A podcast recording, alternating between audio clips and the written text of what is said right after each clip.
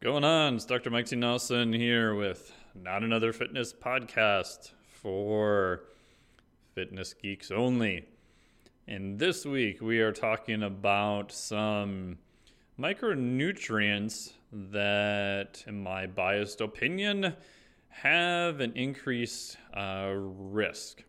Now, again, as I talked about yesterday in the overview, this doesn't mean that these are incredibly toxic. They're not cyanide or any acute poisons. But if you are getting large amounts of these, they could be detrimental to your health and performance.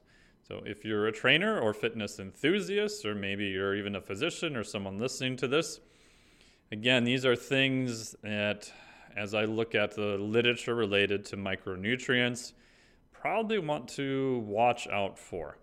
Now, again, i have specifically narrowed this down to micronutrients, not talking about any crazy, wacky, super secret squirrel supplement or weird herbs or anything like that. I'm not a herbologist.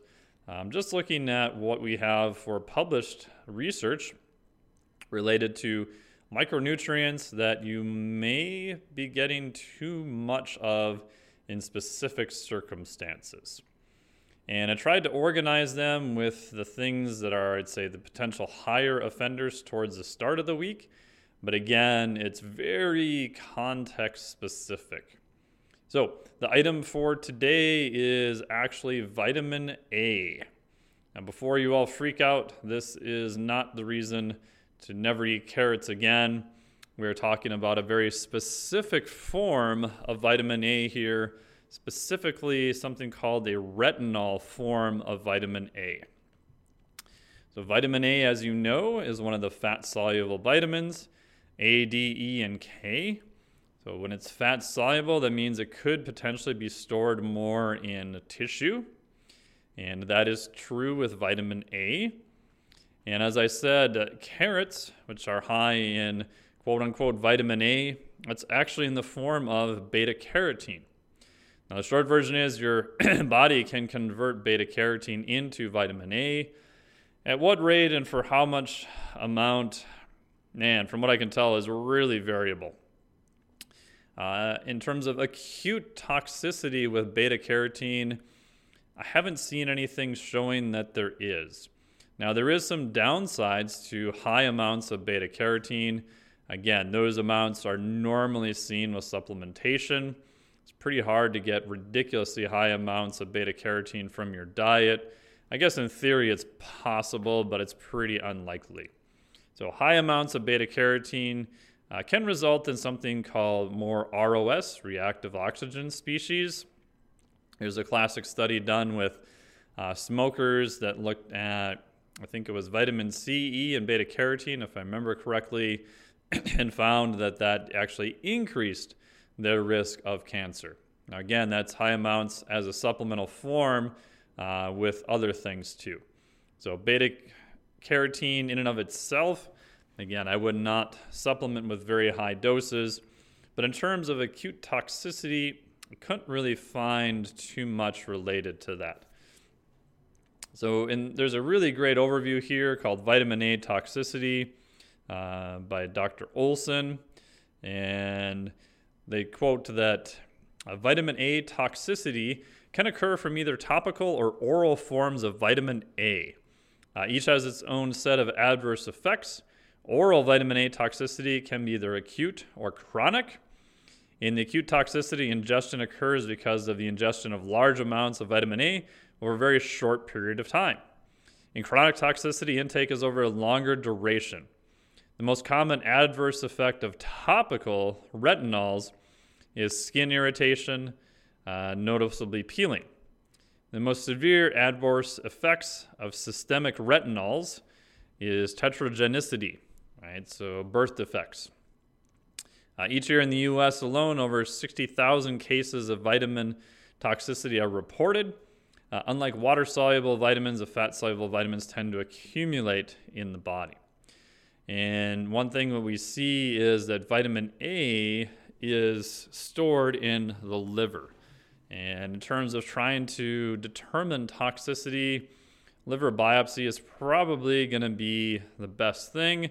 And that's not really done all that routine because, as you can figure out by the name, it's very invasive. So, your question then is probably where do we get this preformed vitamin A? Uh, primarily from animal food sources. This could be dairy products. Uh, liver is actually very high in retinol form of vitamin A, which we'll come back to that. You can get it also in uh, supplements, although it is becoming very hard to get retinol as a supplement right now. Uh, a lot of the supplement companies I've talked to have kind of uh, pulled their retinol version of it for fear of potential toxicity.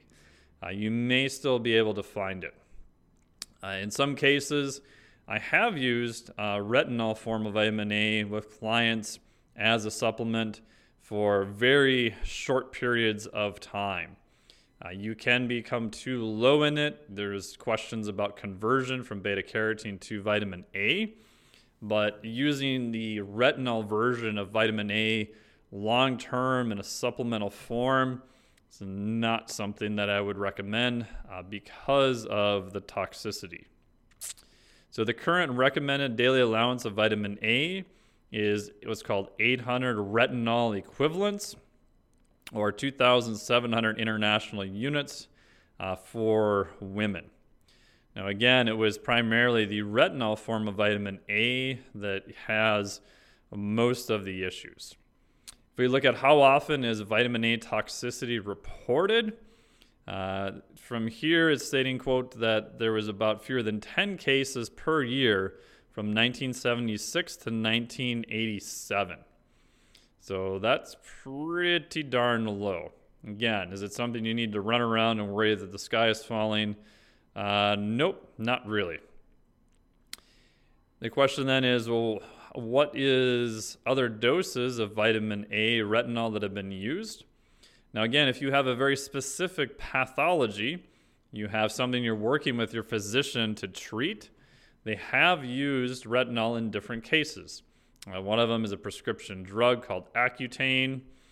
Um, so, retinol has been used in very specific cases. For example, if you're doing a degenerative eye disease, they may consider giving you 15,000 IUs of retinol um, each day. There's a study done looking at this, and they found that was less than the maximum dose per day, which was 25,000 IUs per day and this was actually well tolerated after 12 years of treatment. So, even a relatively higher dose, again, for the treatment of a pathology, which is not necessarily what we're talking about here, uh, was found to be okay. So, one of the questions, again, that people have is in kind of modern society, if we're not using vitamin A as a supplement, what may be some other sneaky forms of vitamin A that we are not aware of? Well, as it turns out, if you look in the literature, the main one is actually liver. So, this is an excerpt from Introduction to Food Toxicology, uh, second edition. The main author's last name is Shiba, Shibamoto. Again, I probably slaughtered that pronunciation. I apologize uh, for that. Uh, they state that generally vitamin A is toxic to humans at about 2.5 to 5 million IUs per day. Now, again, that's a super high amount. That's what they use as one of the markers for it. Again, this gets confusing because we can look at other different forms of uh, what's called retinols themselves. Uh, it turns out that one of the richest sources is polar bear liver, and there have been uh, reported deaths by some Arctic explorers who died from eating too much polar bear liver. Now, again, if you have an issue that the only source of food you have left is polar bear liver, I would argue you've got a lot of other stuff that went wrong, and that may be the worst of your issues. But I guess if you find yourself crossing the Arctic and polar bear liver is the last option, I would proceed with caution. Uh, there was also another reported case of someone consuming huge amounts in halibut liver. Turns out halibut liver can contain 100,000 IUs per gram of vitamin A. So that's a wicked high amount of vitamin A. In now, I would say one thing I do have concerns about is in some circles, liver is becoming more popular. And I think if you get liver from a very good, clean source and it's been tested, I think liver can be an amazing food. There's lots of micronutrition that is stored in liver.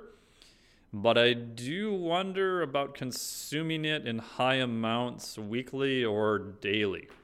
If we look at liver from cows, there's about 15,000 IUs in about three ounces of liver. So, again, you'd have to go pretty crazy on it before you would have um, any issues with that.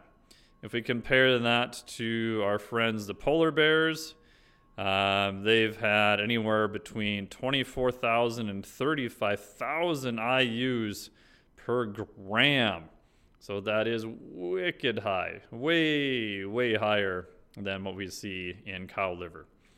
Uh, for instance, the human liver contains about 575 international IUs of vitamin A per gram. So, if you're going batshit crazy on liver, maybe you could run into some issues with uh, vitamin A toxicity. In terms of other case reports, uh, there was one case report again of a patient that came in and she was averaging around 400,000 IUs per day of vitamin A in a retinol form, and she had been doing that for eight years. Uh, she did undergo a liver biopsy and found that it was fibrosed and a bunch of other negative stuff associated with that. Um, there have been a few other case reports that were substantially less than that, in terms of the amount that was ingested. So, again, there's probably some genetic effects here, obviously, lifestyle. Liver tends to be the primary organ that gets hit. So, if you're doing uh, drinking, alcohol, things of that nature, in theory, that could make it potentially worse. Um, other part in terms of sources of vitamin A in a retinol form right now, there really isn't any or many in the diet. They did reformulate some of the cod liver oils about four or five years ago, I think now, to reduce the amount of retinol that was in them. So even now, you could probably drink cod liver oil in crazy amounts and not get super high levels of retinol. So, summary for today is vitamin A could be a risk of toxicity um, in terms of the data that we have, I'll list a whole bunch of other studies here. There's pretty darn good research showing that there is a risk for toxicity. Again, like all things, you can be deficient in it. In some cases, under the guidance of your physician, if you're trying to treat a specific pathology, they have used uh, retinol in those cases.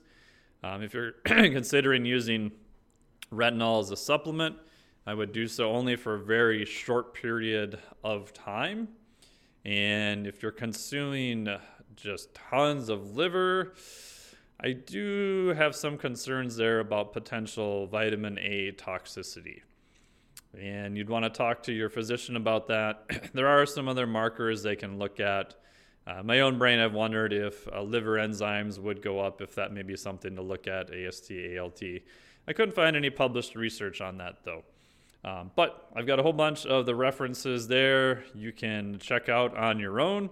So today's micronutrient to consider watching in your diet or at least consumption of is vitamin A, specifically in the retinol form.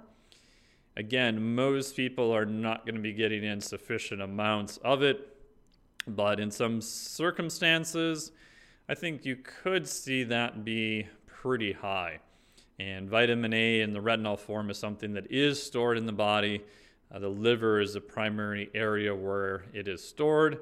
There are case reports, as we mentioned, of liver damage actually occurring from really ridiculous high amounts of vitamin A consumption.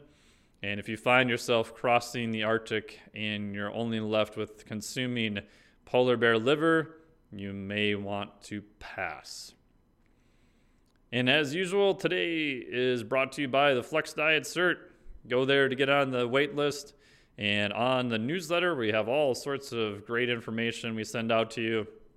Go to www.flexdiet.com to get all the information. Get on the newsletter, which is free. And I have a whole bunch of information that goes out there. Uh, stay tuned tomorrow. We'll be back with a mother, another micronutrient to consider avoiding. And that one will probably be the rest of the episodes this week. will probably be a little bit shorter, um, just because most of the data I found was on vitamin A. But talk to you then. Personally, I don't care for puppets much. I don't find them believable. I don't believe you.